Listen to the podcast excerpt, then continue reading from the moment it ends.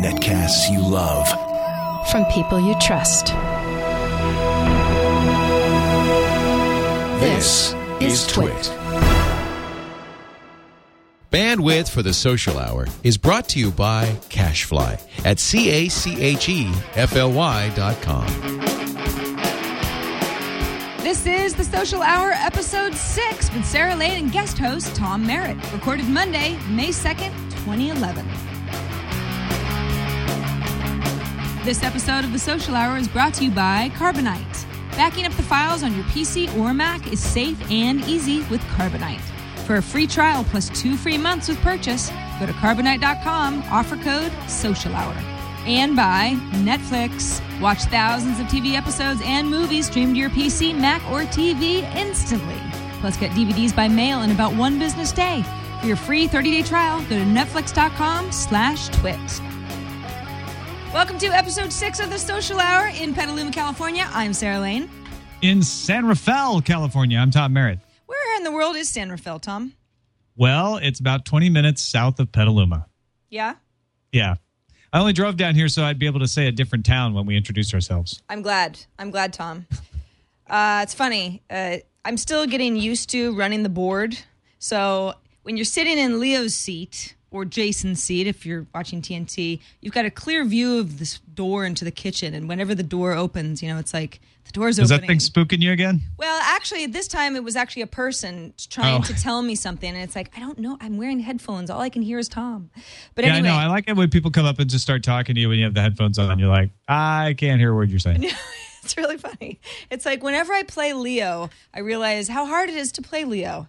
Um, and I appreciate him more every day. So, uh, thanks so much for filling in for Amber on the social hour this week. For anyone who's wondering what is going on, uh, Amber is ill. She has come down with a work too hard type of a flu because she she works really hard. She's always flying here or there, and so she's stuck in Atlanta or uh, Salt Lake City, or I can't even keep track anymore. But Tom graciously graciously agreed to fill in, and I feel so bad for her. She's she's traveling and sick. That's the worst. I know. Well, you know, this all started because Amber and her family went down to Florida, where they've got a, a summer house or something really nice, just to get a little R and R.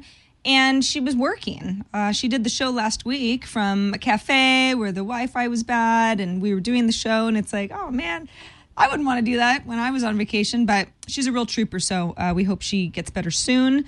In the meantime, there's a lot of social network stuff to talk about, Tom, because as you may recall, last night Twitter uh, made some records. In fact, uh, the bin Laden news generated the highest amount of sustained tweets ever. So there was actually a point, I think it was uh, New Year's Eve, um, uh, when New Year's Eve hit in Japan, which was actually the biggest barrage of tweets at a single point ever. But this Right. was the biggest amount of sustained tweets. So at 11 p.m. Eastern, just before Obama spoke, users generated uh, a little over 5,100 tweets per second.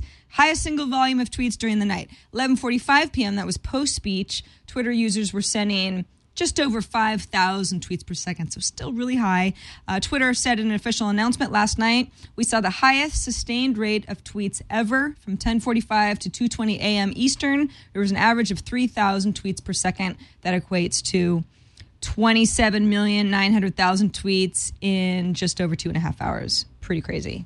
Yeah, this is uh not, you'll you'll see some stories out there that are like uh not not the most tweets ever, you know, and you're and you may be wondering, well, wait a minute, you're telling me it's the most tweets ever. It's the most sustained tweets. Yeah. So it's it, other as as as Sarah just pointed out, other points in time have had more tweets spike at a particular point, but this was just people were sitting down and watching Twitter. I was watching Twitter uh, to get news, and then talking to each other and uh, and retweeting, and and and it really you know people were riveted uh, to to the coverage and what was going on. Yeah, they absolutely were. Uh, it's, it was it was amazing. It was amazing. We talked about this a little bit on Tech News today, obviously, because uh, the Bin Laden news itself, um, as it relates to the way that we all absorbed it and and passed it along, was was obviously big tech news. Um, but it was it was very interesting for me to learn of uh, this impending speech by the United States president over Twitter there was a, a time of speculation and some jokes before some of the news outlets started to. They decided it's time to leak uh, what what they believed was true that that Bin Laden had been killed, and that's what the news was going to be about. And um, you know, I know Darren Kitchen told the story. He was at dinner. it's funny. He when he told the story on TNT for anybody who didn't see today's show, he was like, "Yeah, I was at dinner, and of course nobody was on Twitter because you're not supposed to read Twitter at dinner." And I thought. I should hang out with Darren and his friends more often because my friends read Twitter during dinner and it's totally cool. Oh man, when I when I go to dinner, my me and Eileen are like this. We're just like head in the phone, like, oh, oh, this is funny. Check this out. Okay, you know, it's just it, and a lot of people look at us like those crazy, awful people. They are they're so sad, uh, but we actually share stuff with each other. It's it's no different than somebody sitting at the table reading the newspaper, you know, at, at brunch or something. Yeah, So- it's totally true. Um, it was in a way it was exciting. Uh, th- these sorts of events tend to. I mean, everyone who's who's on Twitter, who's in the know, you know, it, it's kind of it, it does generate some sort of buzz and and excitement. And I don't want to say excitement like you know positive excitement. You know, I don't want to make it seem like everyone was like this is the greatest thing ever because obviously although some people were. so, yeah, some people were. I mean, I, I would say I just don't want to. Um, I think that there were many mixed emotions based on the event itself, and a lot of people um, d- decided to handle the news in the way that they decided to handle it. There was partying in the streets, there was quiet reflectiveness. So you know, n- nobody's right or wrong. I think that there was just just a wide range of emotions, but there certainly was a lot of volume of tweets. Um, there's actually. Tom, I don't know if you were aware that Twitter has been working on a feature that Facebook actually does pretty well, where uh, in in your Facebook news feed right now, um, if you get a lot of people who send uh, their Twitter stream to their Facebook page or Facebook profiles, and you get a bunch of them at one time, Facebook will collapse those, give you a tweet, and then you have the option to you can click on like um, you know, see 40 more stories like this, which were all other Twitter generated um, Facebook messages. Twitter's actually working on the same thing. And Amber and I keep waiting to talk about the story because uh, some folks say that they've been. Um, they've been able to use this. Here's actually an article from the Next Web that talks a little bit about it, and you can see anybody who's watching the video stream here. It's uh, if you were following the Next Web, and they're they're tweeting very frequently and, and maybe they're over tweeting and it turns into the kind of account where you're like oh gosh i really like what this person has to say what this company has to say but they sure tweet a lot uh, the whole collapsing multiple tweets at once will sort of help that barrage and help keep your stream cleaned up. That was something that last night as some of the tweets came in um, especially because i felt that there were some less than tasteful jokes going on and, and people were kind of getting on a roll about it i would have maybe appreciated a feature like this.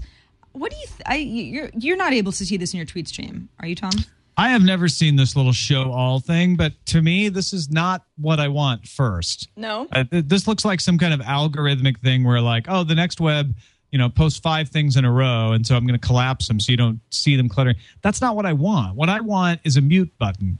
I want to, to say, oh, you know, so and so's at a conference. I'm not interested in that conference, but I'm normally interested in what this person says. So I want to hide them temporarily while they're at the conference and then bring them back later on you know mm-hmm. be able to just kind of go and unmute them. And so when i first saw this article i thought oh cool we're finally going to get that and they're just calling it hide so i can hide somebody for a while and then bring them back. But what this does is this takes over my timeline and, and takes control away from me of how it works. It says we're not going to show you everything you subscribe to. If we think there are too many of them, you're going to have to click a second button to show all. Well, what, what if that's not what I want? What if I'm doing a news list and I only have like two or three sources and I want to see all of those posts at the same time? And I, I don't know that I like this idea. Well, it's interesting that some people have been able to test it out. Twitter's clearly not ready uh, to roll it out completely because if they were, we'd be seeing it. I've never seen this feature. I don't know who's getting it versus who isn't. Uh, but it's just you know it's a small it's it's a test group. And some folks have been saying that they've had this capability since January. So I don't know if they're adding people or what the deal is but I would assume that you would be able to toggle this on and off. But then again, uh, at one point, remember when everyone uh, got all up in arms about how, you would um, when people when at replies started to get too confusing when too many people started using twitter they they hid at replies by default for anybody that both of us you know if, if i at replied to somebody that you weren't following you wouldn't see that unless you went to my Yeah. profile. And everybody got upset about that because it's like you're taking the control away from us. We don't we didn't ask for this. Now i can't imagine going back to that world. It would be a very noisy world indeed. So But but then you what happened is you get all these people doing a dot before they at reply, and I was one of the people who had chosen the selected button that's like don't show me replies to people I don't follow, and all of a sudden now I'm getting my timeline cluttered up by all these people putting a dot before the at and just messing with it. Just leave people in control of what they can do with their account. And so I, I, I hope you're right. I hope if they do roll this out, there's ability for me to go into my settings and say use the hide factor or not, or maybe even by account. If there's an account that I know is victim to this a lot, you know, I'll go in and say, okay, take this person and, and hide them when possible, but don't hide this news organization because I want to see all their stuff. Yeah, exactly.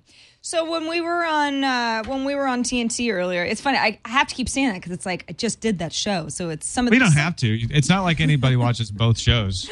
no, no. Why would they? It's just it's too much of me and you. Let's be honest.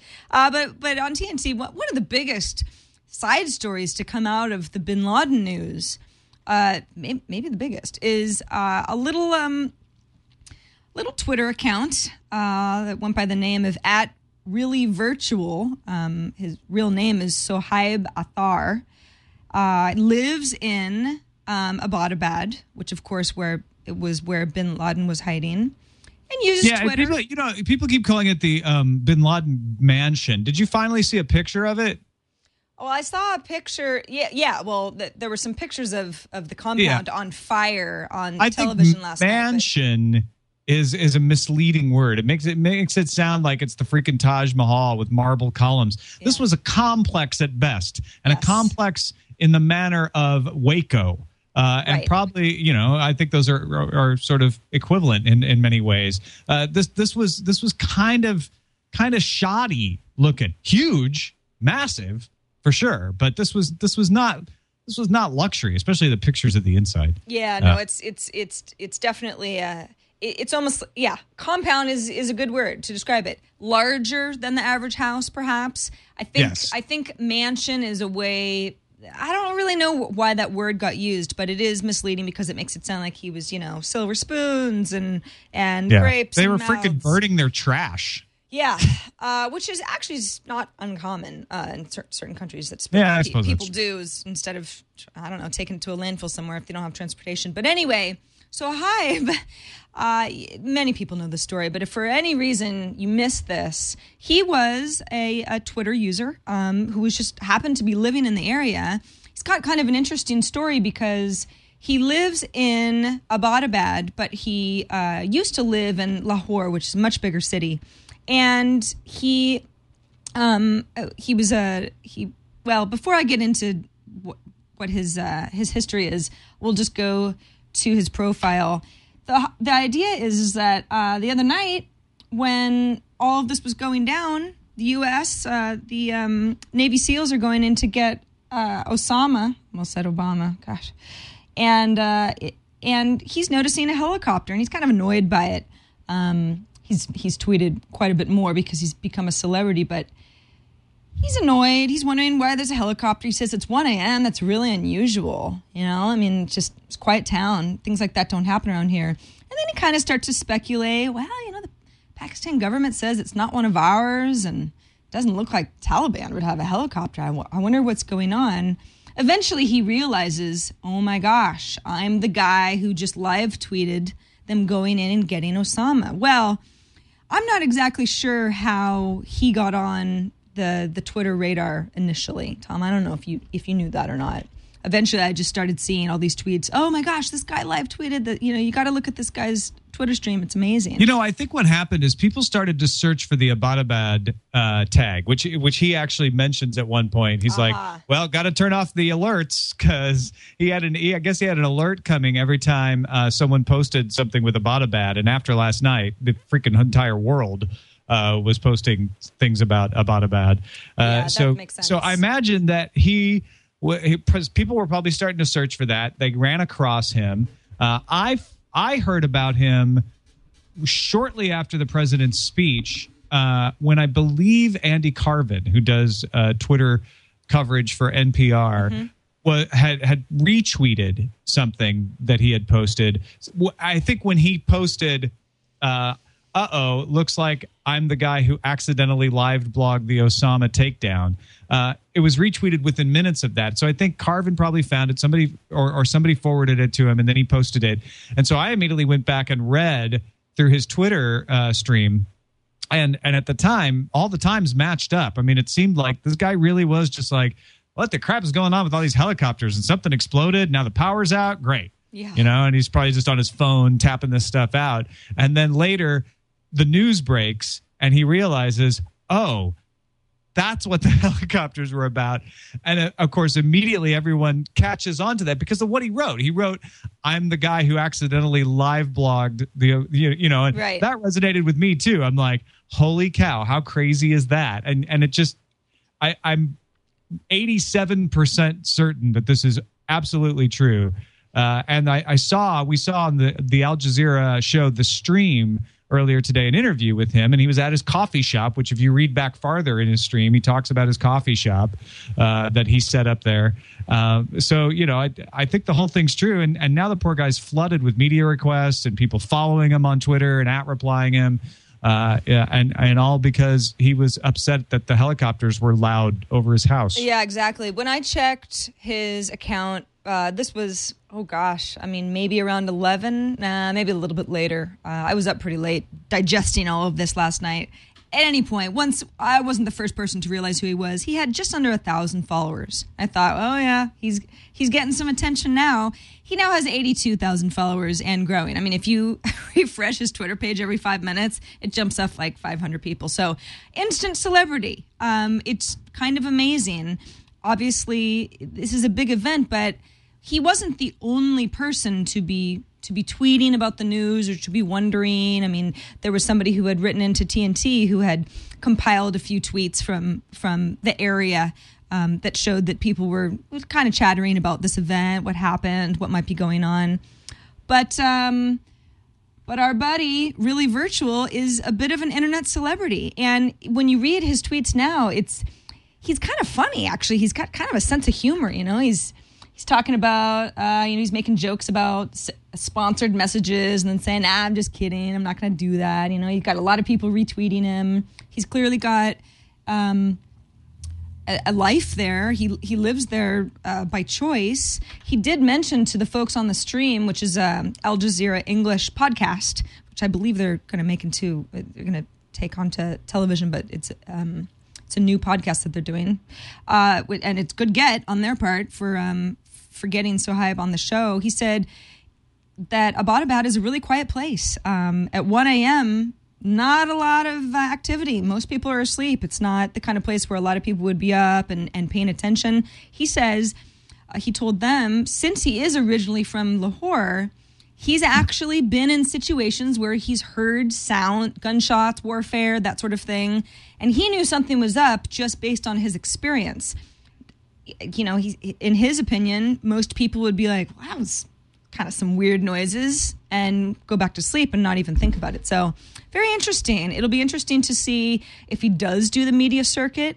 Um, is, again, it's not something that he asked for. I mean, in no way was he trying to to gain, you know, the better part of a hundred thousand followers in 24 hours. But I bet he'll get there. I bet he'll get there by midnight.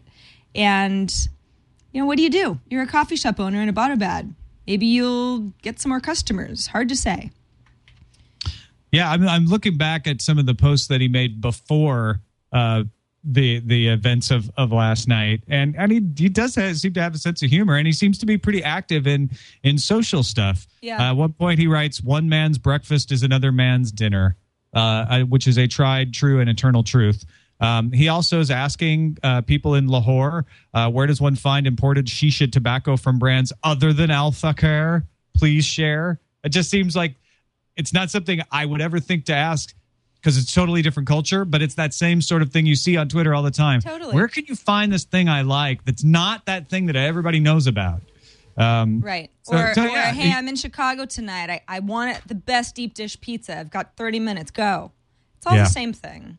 He did mention there was there was one tweet where somebody had asked him, um, and this is before things happened, something about why don't you ask Twitter? Or he he was asking a question, and, and someone had suggested that he kind of crowdsource it, and he was like, nobody here is on Twitter. it would just be asking nobody. Well, I bet a lot of people in About a Bad will be uh, joining Twitter now, um, since they're obviously in the news. But anyway, it's just it's an interesting accidental um, celebrity. Uh, happens all the time. This was uh, one of the stranger circumstances of it happening.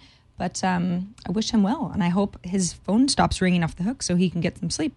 yeah, seriously. All right, Tom. So the next back. Okay, so let me give you a little history. I had told a story sometime back about a bad experience I had with Verizon. Tom, About a bad? Yes. Haha. About a boy. No, not really. They're always about a boy somehow, but this particular story was more about me and a company. And you remember, I had, you were next to me where I was having a heated conversation with a customer service representative for Verizon. I didn't. I, Ah, right. And then it was the Verizon people who picked you up, and then they're like, Yes. "Oh, wait, your problems with Verizon Wireless? That's a whole different company. We can't help you." there was yes there was a long drawn out customer service spent a lot of time won't go into the story again because folks have heard it already but long story short I, I i lashed out on twitter a verizon representative got back to me on twitter publicly we moved it to dm she ended up calling me had asked for my number which i provided and we worked out the situation i felt that i was in the right so i wasn't just trying to you know be a Do you jerk. keep in touch with her? no No. Okay. her her phone number is in my call history though. So Hmm. if I need a, if I need assistance, uh, I will. I, I will not hesitate. Yeah, I didn't know it like Easter if you just called her up to. Yeah, I should have. I should have wished her happy Easter. That was that was rude. Well, anyway, I we we got a lot of we got mixed feedback from folks saying, "Hey, you have." Uh, you know, almost 50,000 followers. This is kind of a weird example because you're not necessarily the normal person. You work for a network that a lot of techie people watch. Verizon cares what you have to say more than the average person. And, Right. and I In other words, you're going to get treatment the rest of the world won't. yeah, and I, what they're trying to say. I think that there is some truth to being able to speak more loudly um, if you have the right forum. But I, my the way that I feel is that if this sets an example that you can use social media tools to fix issues, then everyone should know that they have these tools at their disposal.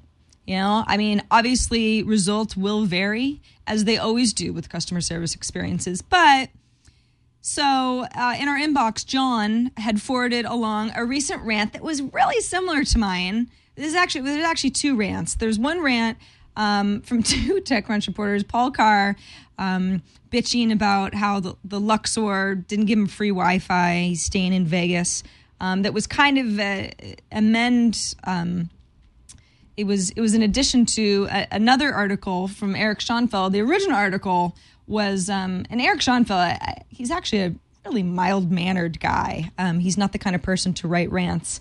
Uh, he wrote a rant on TechCrunch called "American Air, You Suck," and it was. I mean, if you read this, it's really you really do feel bad for him. It's it's a terrible, sordid tale of canceled flights and screaming children and being stuck on the runway for two hours and then not having a seat. There was something wrong with his seat cushion, and then you can't just change seat cushions. And I mean, it was a really bad story. And he had had um, difficulty with cust- customer service, tried to get somebody to reimburse him, and, and just, you know, d- didn't have any luck.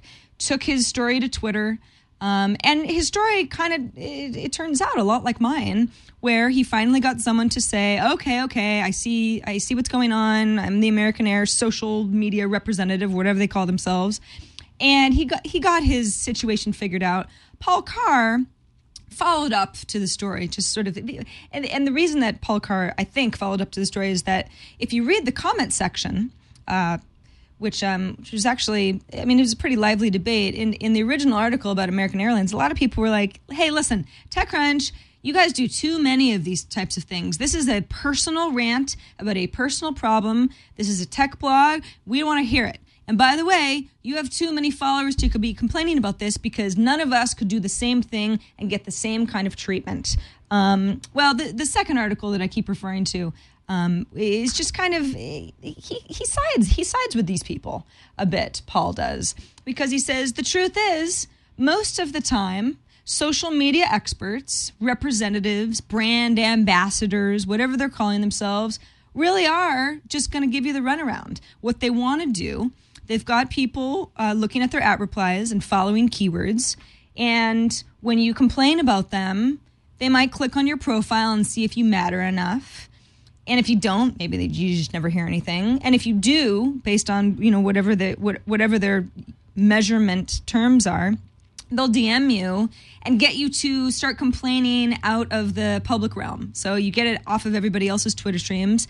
But then in many cases, that's as far as it's ever going to get because they're not just going to make everybody's day because, of course, that's how customer service works.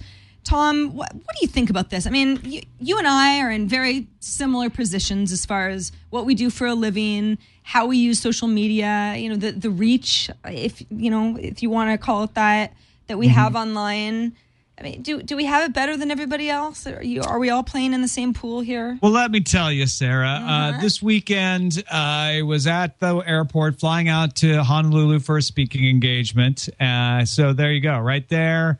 I am not an average person. That's right. Most people, you know, here I am complaining about flying to Honolulu. I'm a jerk. Yes. But the pl- the flight was delayed It was delayed an hour and a half. And these things happen. In fact, there was really bad weather. I understood going to the airport why it was going to be delayed.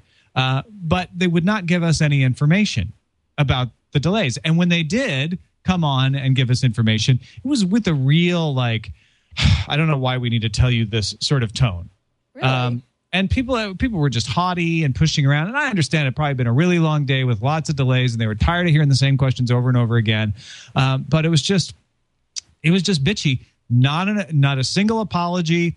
We were rushed onto the plane, uh, and and when we got on the plane, there was just a lot of nagging about hurry up and put your stuff in the bins and sit down. Oh, uh, and then and then when they read the uh, the safety announcement, they they were like it was like being in class. I would like everyone to put down your uh, magazines and stop your conversations and listen. Wow.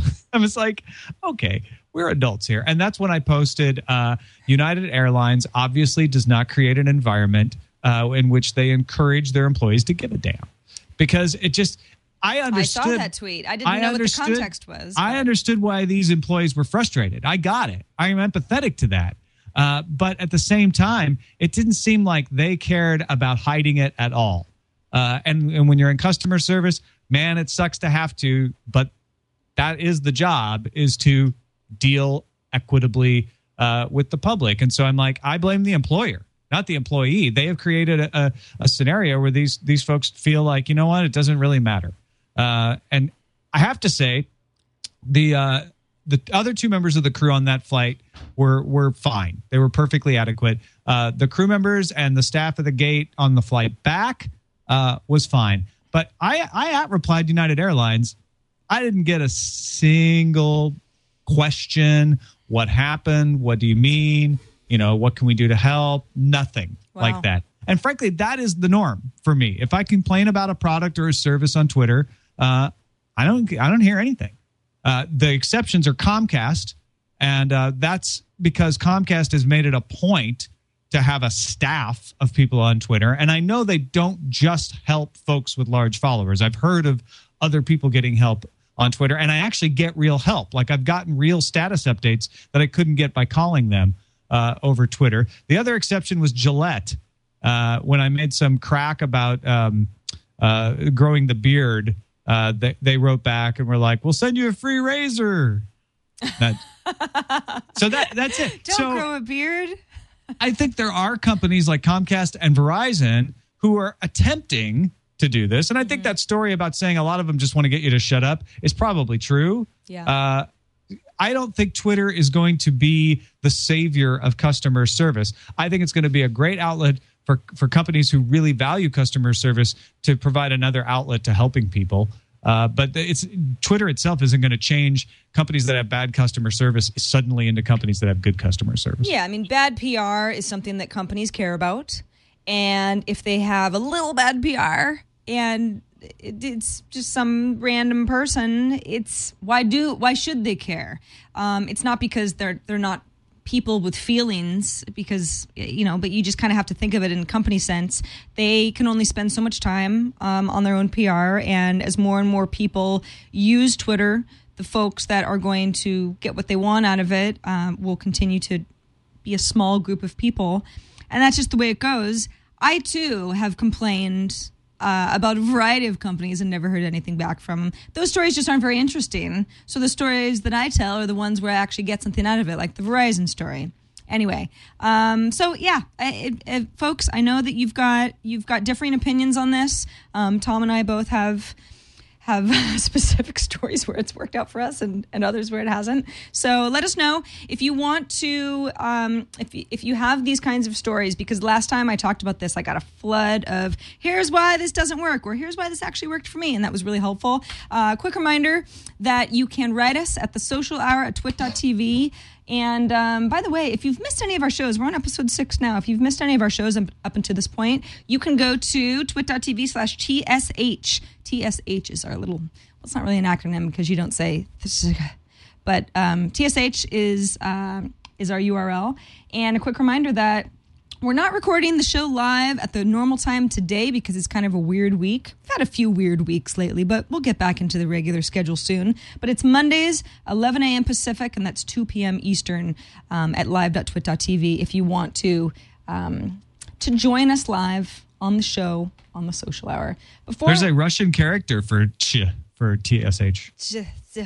it is? It's like a it's like a W like a W with a little tail. and it's pronounced z. It's pronounced ch. Okay, I'll take it. Good.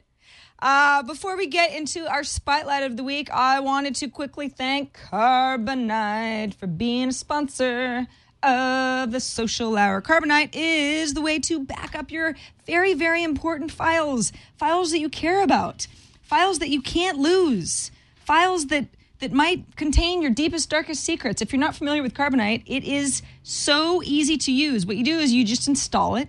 You back up your files, and by the way, once you once you have a Carbonite account, you can just back up in the background as long as you're connected to the internet. It's not even something that you have to think about. And The then, nice thing is you can even set a priority status. So if you're worried about it sucking up bandwidth while you're trying to do something else, it'll monitor for that and say, "Oh, the, everything's busy. I'm going to hold off." Yeah, it's beautiful. And I mean, this is really you know, the idea of backing up your data. People back up data in many ways. You can have an external hard drive. You can, I mean, there's there's so many ways to do this. But if you've just got that Carbonite in the cloud backup, you can really rest assured that it's safe. It's away from any physical location. So all of that, you know, the hard drive failures and and and lost files you know if you just can't remember where you put that one file you know that you already have another copy of it at carbonite. And by the way carbonite works really well with remote access too. I mean if you're not at your computer you've backed up your files um, you can connect to the internet um, from a remote computer your iphone or, or android phone blackberry um, as well. And this works with um, windows and mac too. So it's really really really a good thing to do for your own peace of mind. It's unlimited backup for your PC or Mac, 59 bucks a year.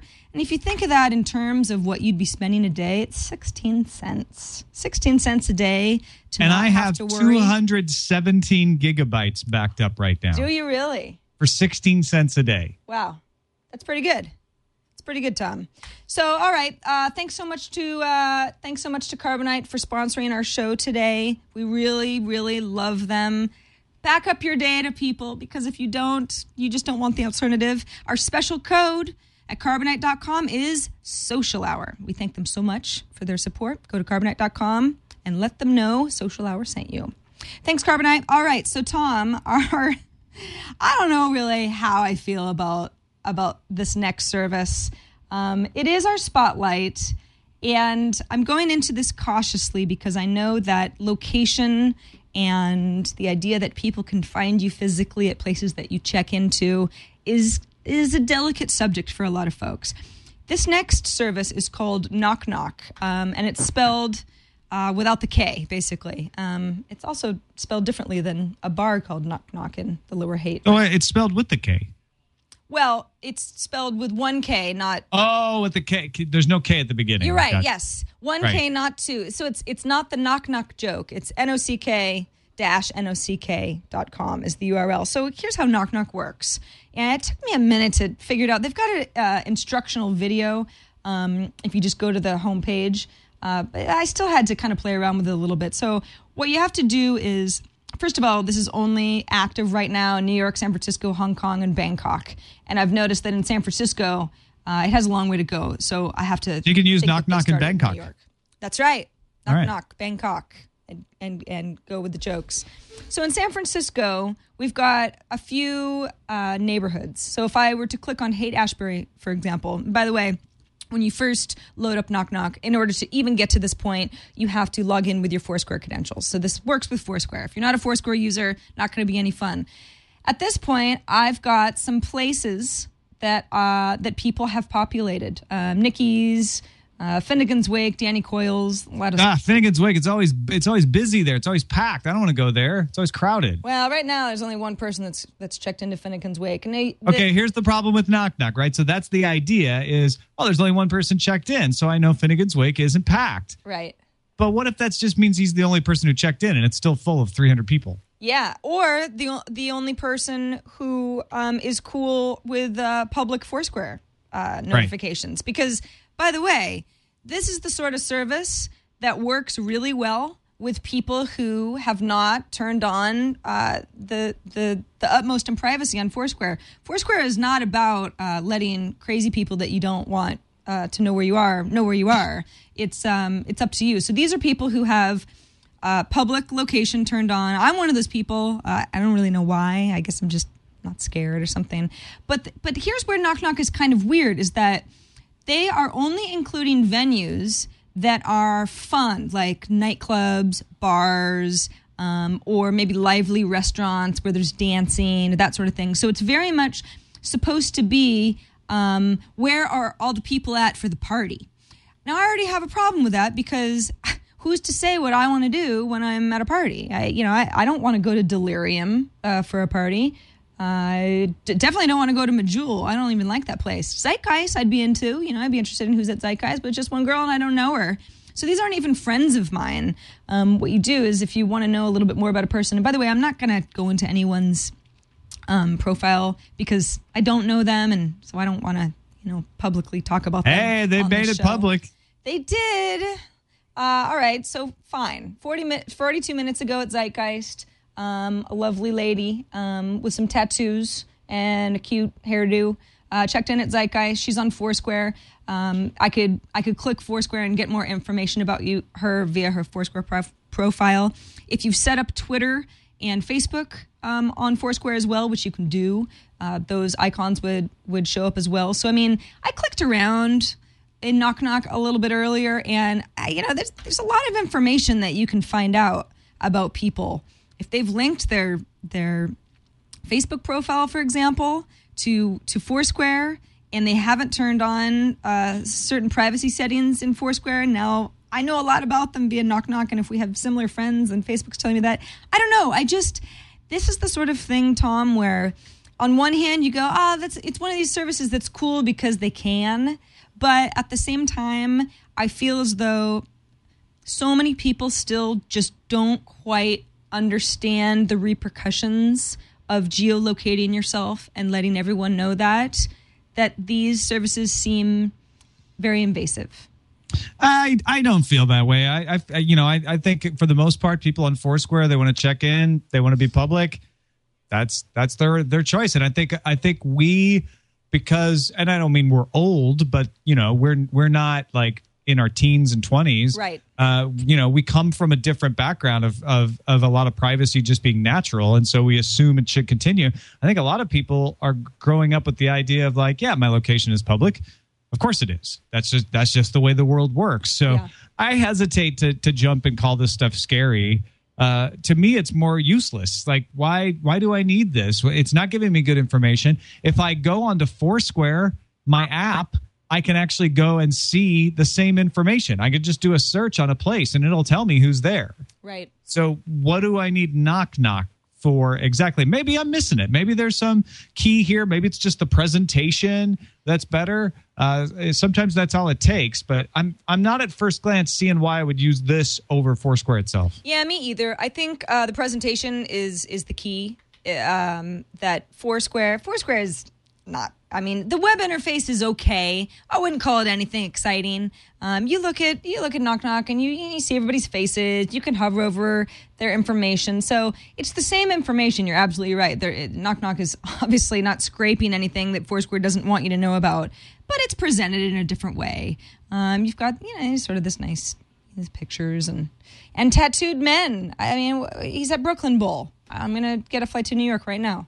Um, Excellent. So on and so forth. Yeah, I mean it's free. It's I don't know. I I I'm mixed on stuff like this. I I do I do have friends who are really anti this kind of thing because it's very clear to them that many of these people if they knew that we were looking at them would be like, "Oh god, no no no. I need to I need to fix my settings." So yeah, there there's some there, there's the argument that hey, you're using Foursquare, you should read the manual. Um, and RTFM. right, right, RTFM. So nock nock, it's available to you if you're a Foursquare user.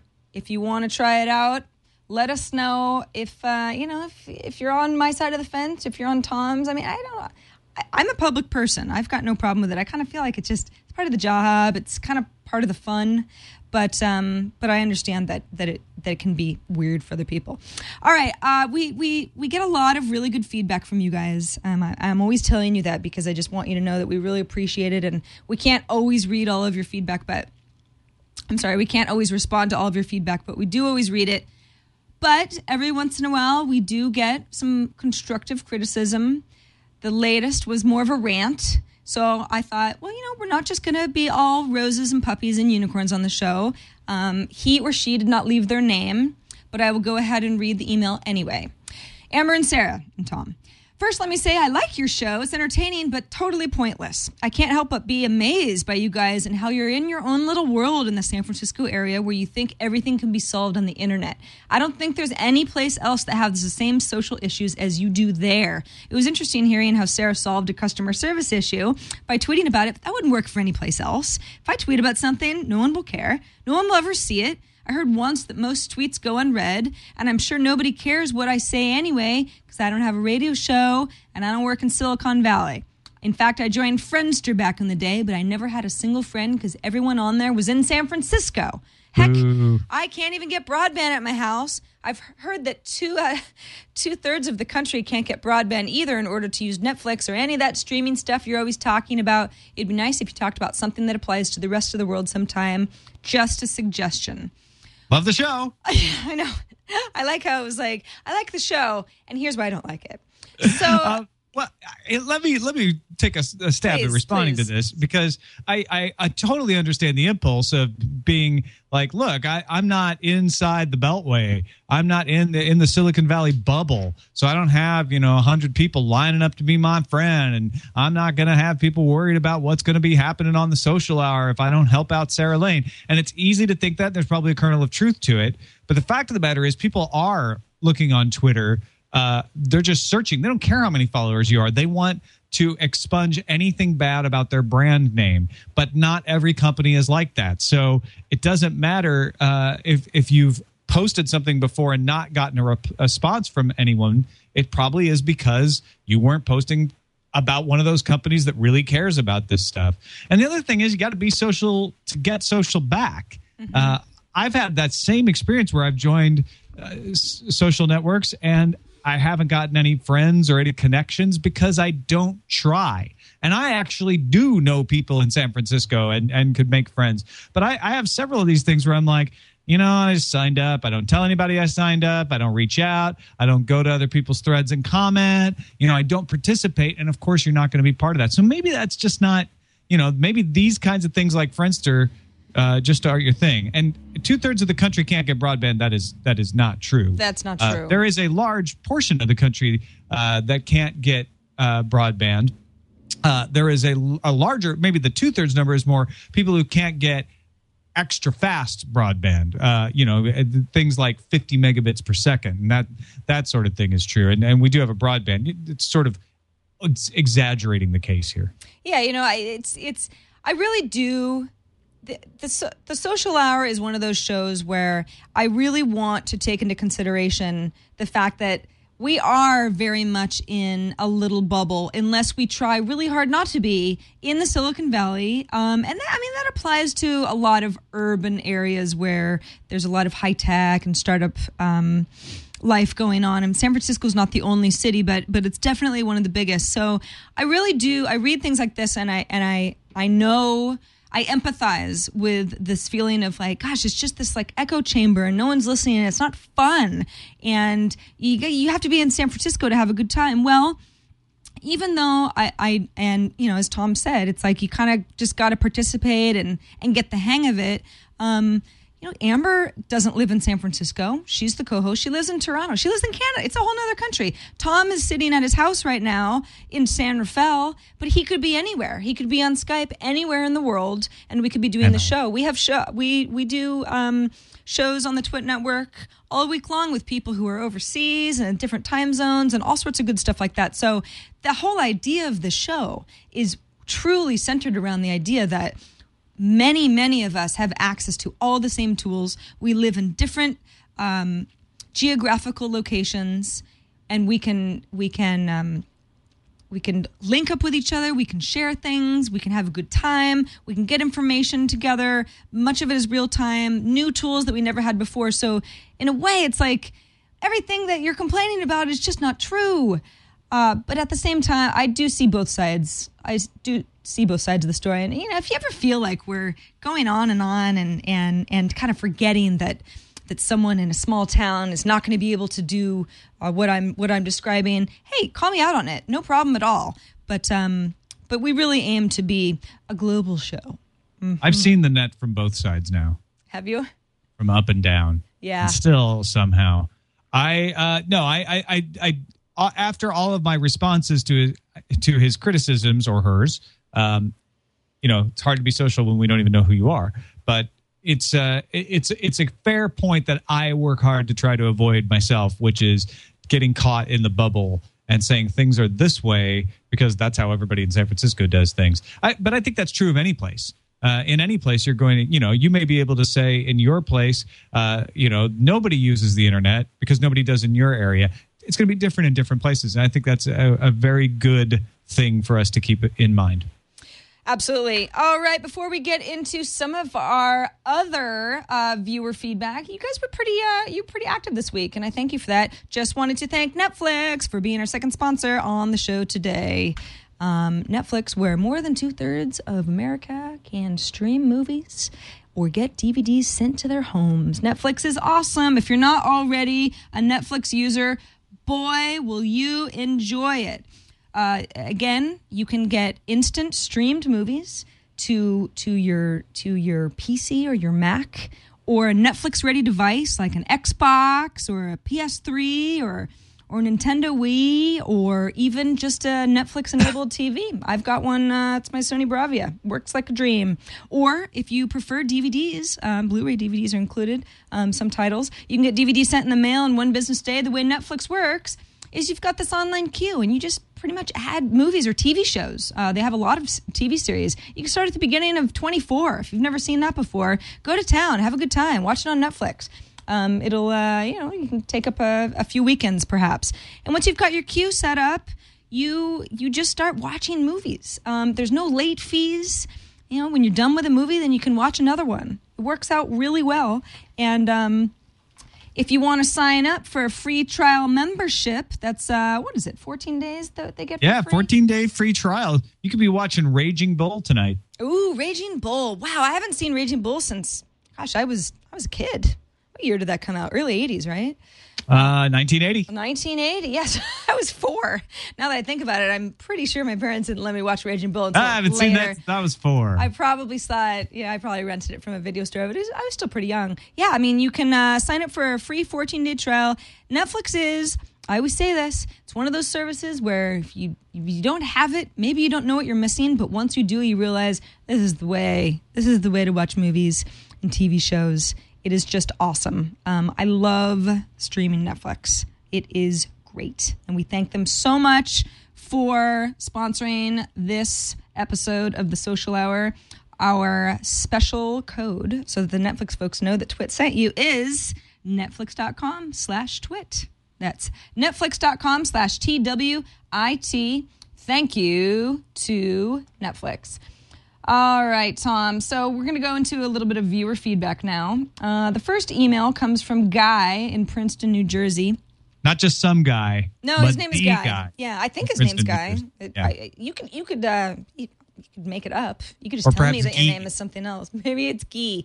Guy from Princeton, New Jersey says, "Hey Sarah and Amber, uh, it's not that it's the first story to be spread by Twitter, but the news of Bin Laden's death seems to be the first story that I initially learned about on Twitter." Uh, many other people are saying the same thing, Guy. He says, thanks to your tweets, actually. What I found interesting, though, is that neither of you, he's talking about Amber and I, actually specified which story you were tweeting about. Perhaps it's because I'm not following any news sources like the BBC, for example. But I still had to go on the web to find out what was happening, what you guys were referencing. I'm curious as to your thoughts whether Twitter can really break a story. So, ready for that? Especially when the person breaking the story might be someone without thousands of followers, or if it really only works as a means for commenting on a story, which everybody's familiar with already. Yeah, I mean, guy's right. I um I was a little bit. Uh, I didn't want to. You know, I, I didn't want to tweet anything last night that was going to be taken the wrong way.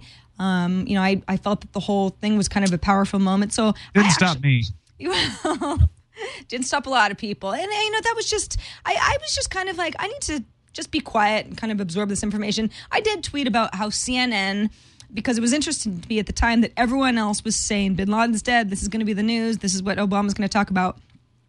And CNN, for a good half hour that I was watching uh, their live coverage, were just congratulating themselves on not speculating like the other news outlets were speculating. And I mean, they went on and on about it. And Wolf Blitzer was just saying, I just want to commend ourselves on not speculating. I just want to pat ourselves on the back. I I, want to talk about how awesome we are. He really and said you know that. what? I'm going to tell you what's on Twitter because you couldn't go to Twitter and look at it yourself. So It- let me read some of those tweets. Yeah, so I tweeted about that. I tweeted, "Hey, CNN is the you know they, just keep repeating that they're not going to say it, so I'm going to switch over to MSNBC." I think Amber tweeted, "Wow," which a lot of people did, and and everyone who already knew what that was in reference to kind of went, "Yeah, wow."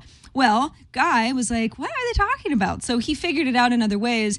I think Tom, I, you know, I don't know, I, I don't know where you stand on the side of it. I, I think it really just depends on again who you follow. I, you know, I, that's a simple I, answer. I don't. I, I think it's a it's a false premise that people set up to have a conversation uh, to say that Twitter is going to break news or Twitter will replace journalism or Twitter is the new journalism.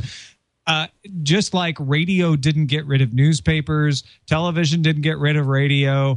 Uh, all Twitter is is a new way of posting information and sharing it. And it's one more tool. I think Andy Carvin is a fantastic example of what you can do with Twitter, but it doesn't obviate the need for a longer form story that you can read and see more details about. It doesn't change uh, the fact that you want to see video of things uh, and you want to hear expert analysis as video is being shown describing it, say in an earthquake situation or or a shooting or something like that. It's a, it, it's only one way of getting information, and for certain kinds of information, it's perfect but not for every single piece of information. So this it's kind of false to say like, oh, t- can Twitter break news or not? In some cases, yes. In a lot of cases, no. It's it's just another slice of the story there. For, for instance, when I heard about what happened to Bin Laden, I overheard a guy in the row in front of me on the plane after it landed, uh, passing on what what ended up being misinformation. But what I did was went on my phone and looked it up on BBC and got the full story. To me, that's kind of what Twitter is. Twitter is the guy saying 140 characters worth of stuff that then you can go and find out more about. Yeah, absolutely. It's it's it's what you make of it. It is a means to communicate. It is not the communication tool. I mean, guy, it, I I I know a lot of folks use lists. I mean, that might be something that you could get something out of. Um, uh, Robert Scoble, for example, has a great um, legendary tech news people list. Um, a lot of people are following it. A lot of people are on it, and it's it's a good way to to get um, advice onto who to follow, who you trust. Um, Tom and I probably follow a lot of the same people, and then a lot of different people, and it's it's it, that's sort of the beauty of it is everyone is having slightly different experience because Yeah. of the people that you're allowing into your stream. So, um, and it's what what you're looking at at the time. If you're listening to radio, radio's where you're going to hear about it. If you're watching TV, TV's where you're going to hear about it. If you're looking at Twitter, Twitter's where you're going to hear about it. Some things will break on Twitter. Mm-hmm. Some things will be a guy happens to be on the tarmac after the plane landed that had a hole in it and takes a picture and that posts on Twitter and that's how everyone finds out about it. Some things like the guy who accidentally live blogged are going to originate on Twitter. People aren't going to figure him out until later, but Twitter is the source of the story. Other things are just, you know what? I heard about it on Twitter, but I had to go to the link uh, which had the real breaking news on it. Yeah, exactly. I mean, it's it's it's like I, I I knew what was coming on Twitter, and I turned on my TV eventually because I wanted to watch Obama on my big screen, you know, rather than my little laptop screen. It's like it it's you- it, it's whatever you want to make of it. The experience is is yours is yours to make. Um, and yeah, I mean, if you were following, I think Keith Urbahn, not the country singer, but but, but a different Keith Urbahn. There's an there's an H in the Urbahn was the was the first tweet that I could find that it actually referenced it's Bin Laden. That's the news. But I mean, there's probably somebody else. That was a, he was a former Bush administration official, right? yeah, yeah, he's- I was like, the country singer, really? That can't be right. No, no, no. It's Different Keith totally Urban. different Keith Urbahn. But yeah, and I'm sure somebody else uh, heard from. You know, there are millions of people that everyone heard this news from. So it's a it's a spreader, it's a disseminator of information. All right, we've got a voicemail uh, from anonymous in Pennsylvania who's got um, some uh, tips for people who want to manage Facebook a little bit better. And if you're like me, you have too many friends, and you need you need this advice. Hello, Social Hour Podcast. Uh, you're asking for tips on social uh, networking. Here's the best one I came up with. I just got back onto Facebook uh, a few days ago, actually, and I am all about privacy. So I set up the following four groups for all of my friends uh, close friends, casual acquaintances, family, and coworkers. And I set it up so that each of my status updates, um, everything with my wall pictures is specific to uh, one or more of those groups. So now I can post something on the wall and I can have my close friends see, but not my casual acquaintances, certainly not my family and not my coworkers. Or I can put something really nice and public out there and let everyone see it. So I found that really helps me, and uh, I'm sure it's going to avoid a lot of uh, weird questions when I get into work and when I'm hanging around my family. So uh, I hope everyone else can enjoy that same that same technique i guess is probably how he was gonna yeah i think this is um, a really really really good uh, thing to do some of us have i mean coworkers and friends those lines can be blurred as you know what makes an acquaintance become a friend again it's it's kind of a personal experience but i think being able to section friend groups into specific friend groups, especially if there's like a family or maybe you work at a company where that that life is very separate than the life you know once you punch out at 5 p.m. on Friday and go party. Um, Tom, do you do you do uh, friend lists that are everyone's in a specific category? I don't anymore. I used to when I when I pretty much friended anybody on Facebook. Uh, when I start when I signed up for Facebook, it was still in the network phase, right? You could you could only be a member if you were part of a network. Uh, and so I took all comers. I said, "Hey, I don't, you know, I don't care. I'll friend anybody." Then, as Facebook started to be used more and more as a uh, repository for personal information and as a tool for things, I realized that's not the right way to use it. Uh, they're pushing me away from that because they're assuming that all these people are my real friends, not just social friends from the internet. So I I actually went through the process of unfriending a bunch of people and explaining what I was doing, moving them over to a, a Facebook page uh, that I had created, uh, and then limiting Facebook t- to just people I know. Uh, and when I did that, I, I didn't really find the need for a separation uh, between different kinds of friends groups. But I can see if your if your work life and your home life uh, are very different, Uh, that if they don't blend together, I mean, freak. My my wife is Leo's producer, so they're pretty blended for me. But it, Right. that may not be true for some. I could see where that would be a useful thing to do. Yeah, you know, I I did the exact same thing that you did uh, back in the day, where I went, you know what, Facebook is not fun for me with too many friends. I made the mistake of just adding anybody who wanted to be my friend, um, and it became a noisy place that I never wanted to go to because. I, I just couldn't weed through the information, so I did a lot where I, I explained that I was creating a page, I moved over a lot of people successfully. Um, but what I what I still have the issue of is I've got my, um, I, I guess my, I say my internet friends. Many of them are also my real life friends, but I've got my my life now, um, and those people that are you know in my my social circle that doesn't represent you know my high school friends and i've got a lot of high school friends that are on facebook as many of you do so it's actually very very helpful for me i've got you know my but i actually just created this buddy list if anyone was watching but um, um, I've got my buddies, and then I've got a separate list for all my people from back home, Sebastopol. That's the town I grew up in, and these are In folks, Russia. Yeah, if only, if only. Well, that's Sevastopol, so it's a little bit different. Um, these are all folks that uh, you know are important to me. You know, I care about them.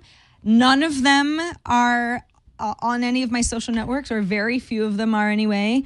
And they're just they're separate in almost every way, but I care about them, and I don't want them to get lost in the shuffle because it's just easy to get lost in the shuffle of Facebook. Even if you only have, I, I mean, I think I'm I think I'm at like 300 and something friends, which it's that's too many for me to handle. Even though that's so much fewer than so so many other people juggle. This is very helpful for me. So. Um, if you and, and like um, like our caller said, you can choose to share an update or a funny link or a video with certain lists. So you can share it with everybody. I could share some i don't know maybe i could i could um, encode some video. I used to walk around high school with a video camera all the time. I was that i was that kid. And share some video that you know all the sebastopol people would really get out a kick out kick out of. But i don't necessarily want to share it with all of my current friends because maybe it's embarrassing or i look stupid or something like that. So it's it's uh it's really worth going into the Facebook settings and seeing what your options are as far as managing friends because it really is supposed to be you know, a helpful service. Helps all of us. All right, if we want, uh, if you wanted to give us a call, like Anonymous did. Hi, Anonymous. That was great. Thanks for giving us that tip. We love it. Uh, please call us. The number is 2626 social. We, we had that little uh, jingle, Tom. I don't think you heard it because you weren't on the show that day, but it was like 2626 social. What happened to it? Well, I just have to load it up before the show. Oh, I never remember. Well, you just sang it. That's good enough. Yeah, and of course you can always write us if you don't want to call and you don't want to leave a video. By the way, if you do want to leave a video, I don't think we've played any videos on the social hour yet, and we'd love to see your beautiful face. If you just want to upload a video, you can upload it to YouTube or Vimeo or where, wherever, anywhere that you can send us a link. You know, it's not private or whatever that we can play it on the show. We'd love to see you. But if you just want to write us, you don't want to be seen or heard, that's cool. The social hour at twit.tv is our email address as well. All right, Tom, before we let you go off to do uh, your next podcast, because apparently you just podcast all night. That's what pretty much it. That's what you do. Amber and I have a section of the show that we like to call Rad or Fad. And yes, and this is uh, just, you know, it's something that's come across our radar, and we're just not sure how we feel about it yet. This is actually Amber's suggestion because she didn't she didn't actually wake up sick until today, poor thing. So yesterday she was she was uh, you know we were we were uh, swapping links back and forth, trying to figure out what we were going to talk about. and Amber, I don't know where she finds some of this stuff, but she found mockingbirds, and uh, the website is mbirds with a Z, so m b i r d z dot com. This is one of the weirdest sites ever, where there are a variety of Twitter accounts, uh, not really they're, they're not real. Um, they're kind of fake accounts or tweeting as a dog or uh, variety that, that are like crowdsourced. So, for example, a little while ago, I decided to tweet as this little laser cat named Oliver Pants, who's Ollie Pants on Twitter. Totally just ate the best mouse burger with Swiss. So that was what I tweeted as Oliver Pants. And if you go to, um, if you go to Twitter, com. What? Wait, hold on. Sorry. I'm I, I'm at Twitter. I'm actually at Mockingbirds using the condensed milk uh, Twitter account. Uh, it's got an Eagle brand Borden's uh, condensed milk can. So I wrote, I'm ashamed that I killed off pet milk. There you go. Okay, so here's this stupid tweet that I sent through Oliver Pants the cat. I didn't do this. I don't. I don't really know what I'm doing here. It's kind of a, and you just sent. What did you? You sent a tweet through. Through uh, ma'am underscore in underscore a underscore can. There the. Eagle Eagle brand. Yeah. So that what here's what's weird about this is that it's like okay, so you I don't know who's behind the site, but you you've got an area here where you can say you can suggest, "Oh, I'd like to tweet as Mr. Buttons." And maybe they'll put together something for you. You know, there's like a fake Mr. T account type of thing. The Carlyle group though, I was like, "Carlyle group, what in the world?" Obviously, it's spelled differently and there's an underscore in the Twitter name that they're actually using, but the Carlyle group is like an investment firm, like a really you know, buttoned up kind of group. I, I can't imagine that they would be okay with this if they knew that uh, anybody was using their name. I don't, I don't know if this is actually their their logo, but I mean, it's spelled the way. Well, there's also the uh, Starbucks mermaid. yeah, Starbucks siren. Uh, who's a mermaid logo buzzmade. I mean, it's kind of like okay. So first of all, when we say rad or fad, I'm like, I don't even know if this is even a fad. This is more just kind of bizarre. But it's not rad because it's just a bunch of noise and kind of spammy.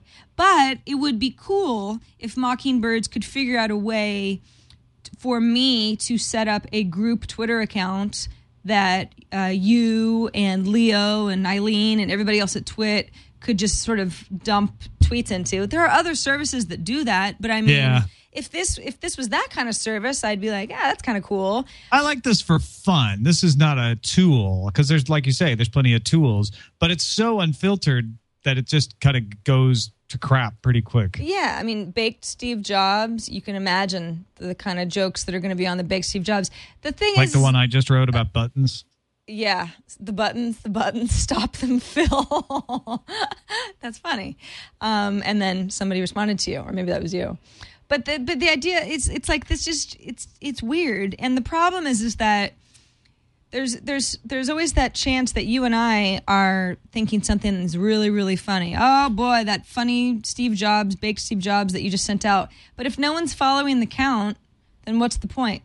There's no point. You know? Yeah, and you're, You're not not going gonna get a very even. Twitter? You're not going to get a very even consistency of funny stuff. So I would never want to follow one of these either. I think that you could perhaps use mockingbirds if I don't know they're still around in, in some time, and there are a bunch of fake accounts where you know where there's a variety of ways that people like to spoof a tweet that never actually went out from a celebrity or something where you could have a little fun with a friend who isn't paying enough attention or doesn't know uh, how twitter works that well um, but yeah, I don't know. I, I'm gonna go with not even a fad. Um, not not not not rad. Tom, what do you think? Yeah, I'm going to go fad. Uh, it, it had hints of rad around the edges. Yeah. Uh, but but mostly I got a bouquet of, of fad. Yeah, yeah, I'm with you. Fad it is. Uh, all right, well, it is 7:09. We started just about right at six, so we almost made an hour. It hasn't quite happened yet, but I think you and I have gotten the closest to 60 minutes um, of any social hour yet. Yes, thank you to you. I don't know. Thanks to me for not having enough to say. No, you had plenty to say. You know what it is? Amber is so nice that she kind of lets me go on and on. I keep saying, "Will you just shut me up? You just interrupt me." Uh, yeah, Sarah, shut up and tell them about the next social hour.